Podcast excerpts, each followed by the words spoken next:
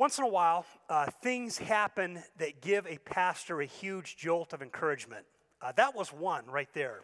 Just feeling, uh, feeling Benjamin slide up beside me and having a chance to stand and to, to sing uh, praises to Jesus with him was a wonderful thing.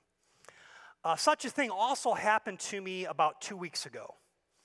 I was hustling around, uh, getting ready for the service. I had lots of things on my mind, and I felt a tug on my arm and it was Isaac Pennington. Isaac is nine years old. Uh, he tugged on my arm and he had a question for me. Isaac's question was this Pastor, how can I serve at church? I think that is a reflection of two things. One, it's a reflection of the tender condition of his heart. He is a young guy, nine years old, who loves Jesus and has a tender heart for serving. It's also a reflection of the example that he has seen in his parents who serve uh, regularly here. Both his mom and his dad uh, volunteer in a variety of ways. Jeremiah was playing the drums for us. I, have noticed this before. After uh, church dinner, many people leave, but there are a few families who always stick around to put tables and chairs away and the Penningtons are, are one of those families. And perhaps without even knowing or, or intending, they are teaching their children a valuable lesson about service and about church. They're teaching their children that they value church and that one way we express our love for Jesus is by serving his church. When we talk about serving the church, we're not talking about serving a building or an organization. We're serving each other. People who volunteer to work up in the sound and AV booth are serving everyone by helping us to hear and see the service. In the New Testament, people of the church, eh, excuse me, in the New Testament, the people of the church were called the bride of Christ. When we serve each other here at church, we are caring for the bride of Christ. And when we neglect opportunities to serve each other, we are neglecting the bride of Christ. Here's the big idea for today's message serving at church is an expression of our love for Christ and our commitment to his kingdom. We've been talking about how church works. I want to read a few passages that, that give us a glimpse at what church was like in the very beginning. And this, of course, comes from the book of Acts. In Acts chapter 2, we have the very first glimpse of, of life in a New Testament church. They devoted themselves to the apostles' teaching and to fellowship and to the breaking of bread and to prayer. Everyone was filled with awe at the many wonders and signs performed by the apostles. All the believers were together and had everything in common. They sold property and possessions to give to anyone who had a need. Every day they continued to meet together in the temple courts. They broke bread in their homes and they ate together with glad and sincere hearts, praising God and enjoying the favor of all the people. And the Lord added to their number daily those who were being saved. Key functions of the church were teaching and fellowship, breaking bread, prayer, and evangelism. Breaking bread back then wasn't a small wafer and a tiny cup of juice, it was sharing a meal together. And in the course of the meal, when they broke the bread, they were to remember Jesus. When they drank the wine, they were to recall the power of his shed blood and the totally new way that God was relating to people of all nations. Fellowship and remembering Christ were all wrapped up together. And from the very, from the very start, places were needed for these activities to take place, and people were needed to help people come together to support these events of worship. At first, their meeting places seemed to be in two places. One is it says that they gathered together in the temple courts. So they came back to the temple to worship Jesus. In the very first days of the church, the Jews who become Christians didn't see a distinction between Christianity and Judaism. They viewed their faith in Jesus as the fulfillment of all of those Old Testament teachings about the Messiah. And then they shared meals together in their homes. We also know from the book of Acts that in, in, places away from Jerusalem, they often came to the synagogue to teach about Christ. The very first recorded church building uh, didn't come along until around uh, 233 AD. I've got a picture of it. Um, and also, this, is a, this was actually a residence that, uh, this was a house of about 3,500 square feet that was purchased by a group of Christians in Syria, and as far as we know, it's the first Christian church. They took one part of the church and they converted it into a baptistry. They converted another room into a room designed for serving the Lord's table, for communion. And then there was another room designed sort of like this as a place for teaching. There was a lot of art incorporated, and this is one of the very first pictures of Jesus that popped up there. You can kind of va- vaguely see him in the top. This is from the parable, or from the story of the healing of the paralytic. You can see someone carrying someone in uh, to a table there, and that's Jesus in the upper right hand corner. One of the very first pictures of Christ.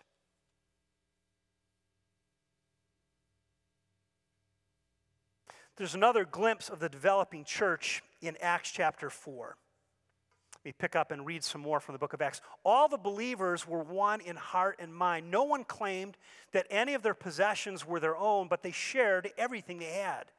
With great power, the apostles continued to testify to the resurrection of the Lord Jesus.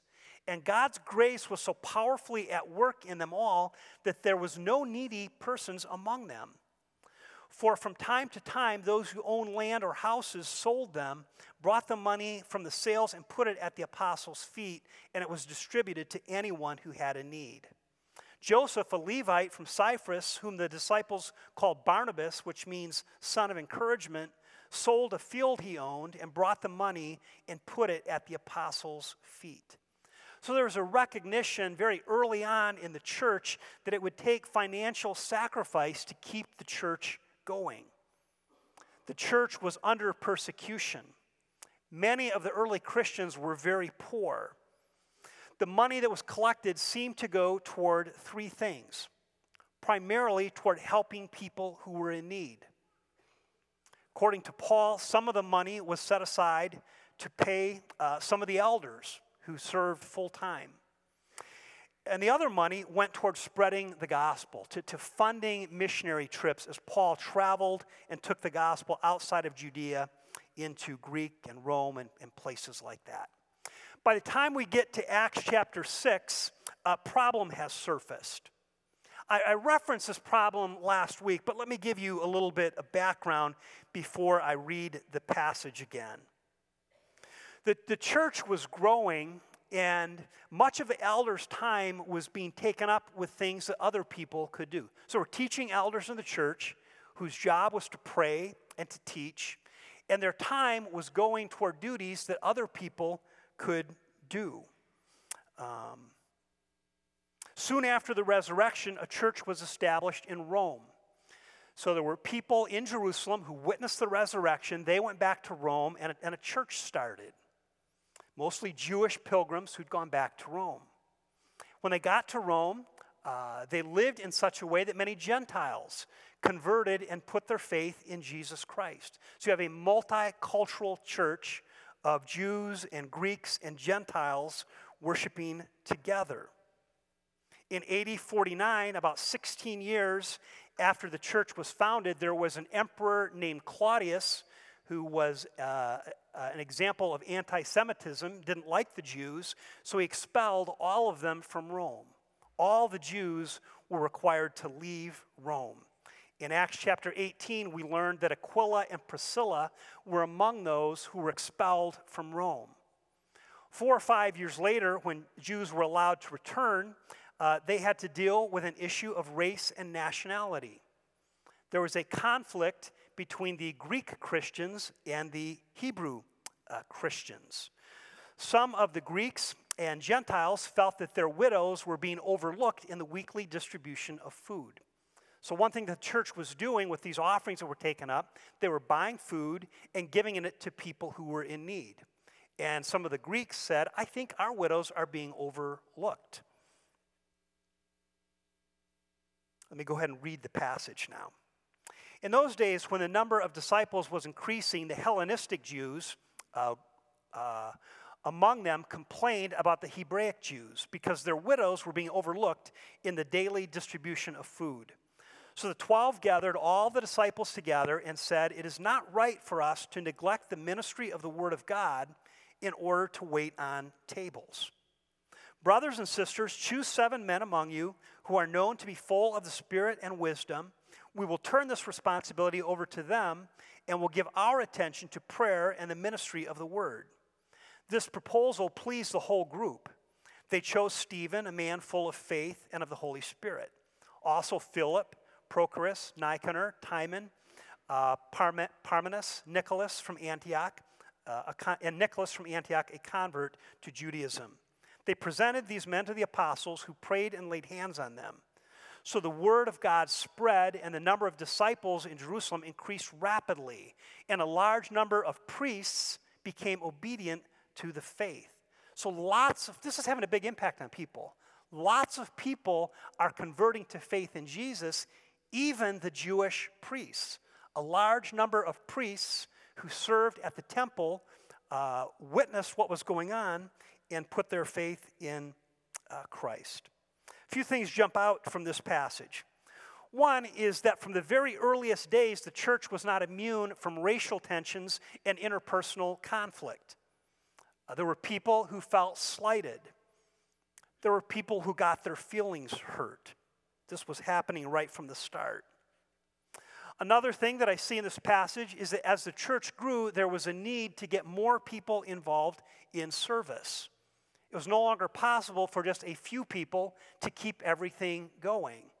But other people had to get involved in doing many of the things that are part of running a church or ministry. Another thing that we see in this passage is that a priority was established for elders to focus on prayer and ministry of the word that the elder's primary responsibility was, was teaching the word. There's another interesting detail, and this is perhaps a good practical lesson to learn. Uh, all of the names that were selected, remember that list of names of people who were picked to be deacons? All of them are Greek names. So the practical lesson is if someone comes and complains, put them in charge of coming up with the solution. It cuts down on complaints and, and hopefully comes up with some good solutions. That's another interesting observation. And when people got involved in helping to carry out the duties, the church grew. Many people put their trust in Christ. Paul uh, mentions the office of deacons in uh, Philippians 1, verse 1. So they're not called deacons in that passage, but later on that name is attributed to them. And deacons simply means servants. That's what the word deacon means, someone who serves.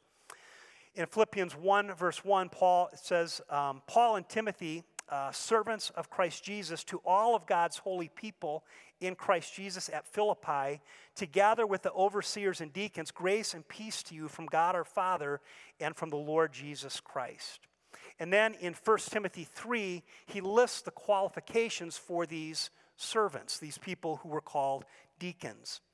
In the same way, deacons are to be worthy of respect, sincere, not indulging in much wine and not pursuing dishonest gain they must keep hold of the deep truths of the faith with a clear conscience.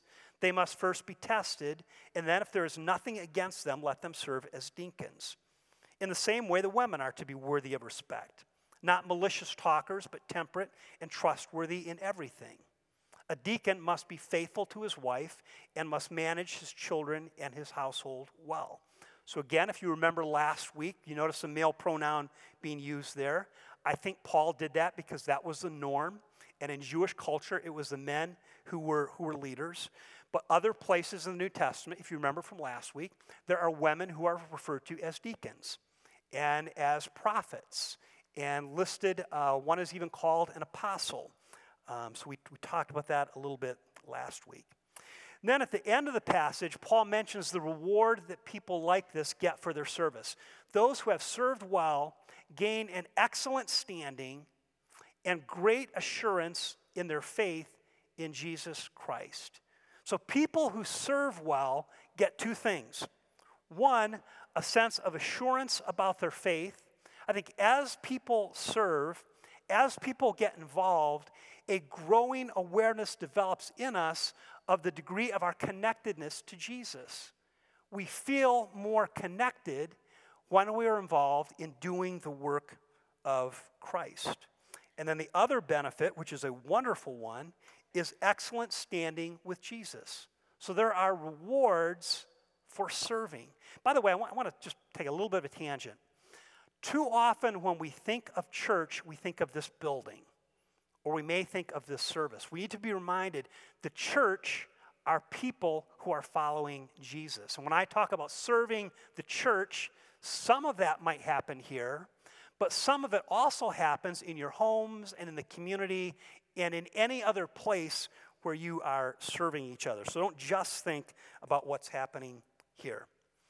So I want to close with, with a few kind of observations uh, about, so I'm going to get practical and leave a few kind of takeaways with you about service. Number one, God wants us to meet together for worship and fellowship. God desires that we get together like this. It, it, pleases God when we get together. Matter of fact, in Hebrews chapter 10, which is one of my favorite chapters, um, it reads like this uh, Let us draw near to God with a sincere heart and full of assurance, full of the assurance that faith brings having our hearts sprinkled to cleanse us from a guilty conscience, and having our bodies washed with pure water. Isn't that great? That's what happens when we, we put our trust in Christ. Our hearts are sprinkled to cleanse us, and our bodies are washed with pure water. Let us hold unswervingly to the hope that we profess, for he who promised is faithful. And let us consider how we may spur one another on.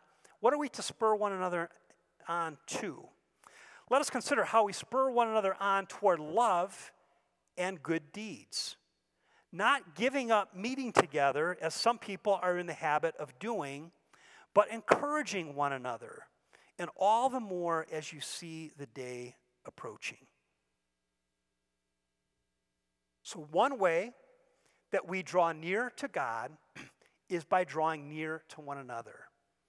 And we are not to get in the habit of not meeting with one another, of not connecting with other people of faith and being involved in each other's lives.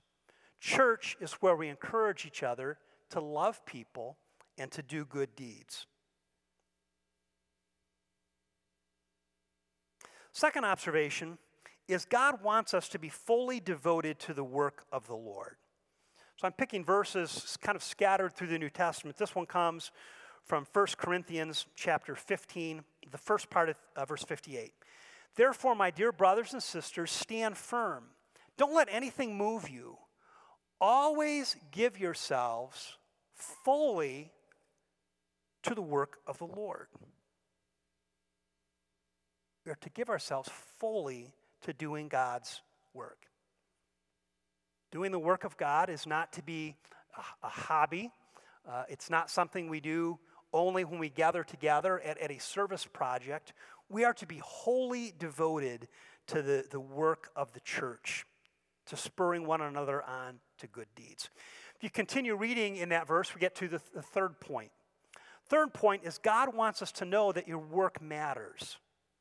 Your work matters to God.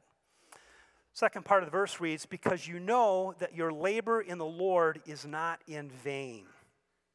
The word vain means uh, worthless or ineffective or empty. And I know that, that some types of service can feel this way. I know that there are people uh, who leave at the end of the service who have been busy watching our children while we're here, and they think, was this worth anything? that was total chaos. Does it make any difference? And according to this passage, it does uh, because it matters to the Lord. He sees our service and he accepts it as an expression of our love for his bride. Then the last uh, principle that I have is God understands that Christian service can weary us. It's possible to get worn out doing Christian service. And in the book of Galatians, chapter 6, Paul wrote, Let us not become weary in doing good, for at the proper time we, we will reap a harvest if we do not give up. Therefore, as we have the opportunity, let us do good to all people, especially to those who belong to the family of believers. This passage reminds us of a number of things. One, there is a reward to Christian service. God will reward you for serving. The other thing this passage reminds us of is eventually there will be a harvest. Uh, it's not, sometimes Christian service seems like planting. All you do is plant, plant, plant, and, and you don't see a whole lot of, of fruit. But eventually there comes a time where there is a harvest. Um, and then the last kind of observation is that as opportunities present themselves, we are to do good to people, uh, especially to other people uh, who are part of the body of believers, according to this passage. I love a story about Kim Mulkey. Um, Kim, if, you, if you are new here, Kim Mulkey was my administrative assistant. Uh, she uh, died of, of cancer uh, last year. And Kim had a, every day, every single day, she would say to her children, don't forget to do your good deed as they left. That was a part of the culture, and it still is a part of the culture of that family. Don't forget to do your good deed. One other observation is although it is sometimes God's will for us to work hard um, and to make great personal sacrifices to carry the church forward, the Christian ministry and the gospel, would not move forward if people weren't making sacrifices, and, and not just financial sacrifices, but, but sacrifices of service. Um, it is not God's will to drive us into a state of exhaustion. And there needs to be balance there between the, the urgency to serve the church with an awareness that it's not God's desire to kind of drive us into the ground. One of my favorite passages uh, comes from the Gospel of Matthew and this is Christ talking. Jesus says, Come to me, all you who are weary and burdened, and I will give you rest. Take my yoke upon you and learn from me, for I am gentle and humble in heart, and you will find rest for your souls. For my yoke is easy and my burden is light. Times when I have felt that my yoke is not easy and my burden is not light have usually been times when I have been forced to realize I'm carrying, I've picked up some burdens that God didn't necessarily intend for me to pick up. I've said yes to too much. Um, I want to get practical about the type of, of helpers that we need. There's three type of helpers that we need. I've listed them in the bulletin. We need people who are visionaries. Visionaries are people who see a need and develop a program to meet that need. Uh, that's what a visionary person is, and the church needs people who are like that. The other thing that we need are owners. An owner is a person who takes responsibility of an area of a need. They see an area, perhaps it's uh, working with the ushers or the greeters or um, uh, preparing meals after there's been a funeral or providing a fellowship opportunity or helping to get ready for communion, and they say, I'll own that. I'll make sure that that gets done. I might not always be the one doing it. Hopefully, I can enlist some other volunteers who will work with it, but I'll make sure that it gets done. And we need owners like this. This is one of the areas we are most lacking. We have lots of people who say, I'm willing to serve, but I don't want to be in charge. And not everyone needs to be in charge, but some people do. There need to be a few people who will say, I'll own this and make sure it gets done. And then the third area is we need helpers. Helpers are people who are willing to be the hands and feet of the church, and they might be part of a rota- rotation that serves every once, uh, once a month or so. We need all kinds of people involved in the effort to carry the church forward.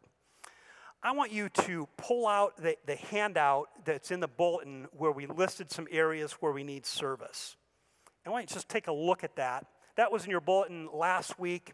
It won't be in, this is the last time we're going to put it in the bulletin for a while. Um, we, we had this last week and talked about the need for service, and one person filled it out and submitted it. And I also heard from another person is Carl, you weren't clear enough. I didn't know exactly what you were asking for. Um, so I want to take a, a, moment and just review some of these areas and let you know what we're asking for.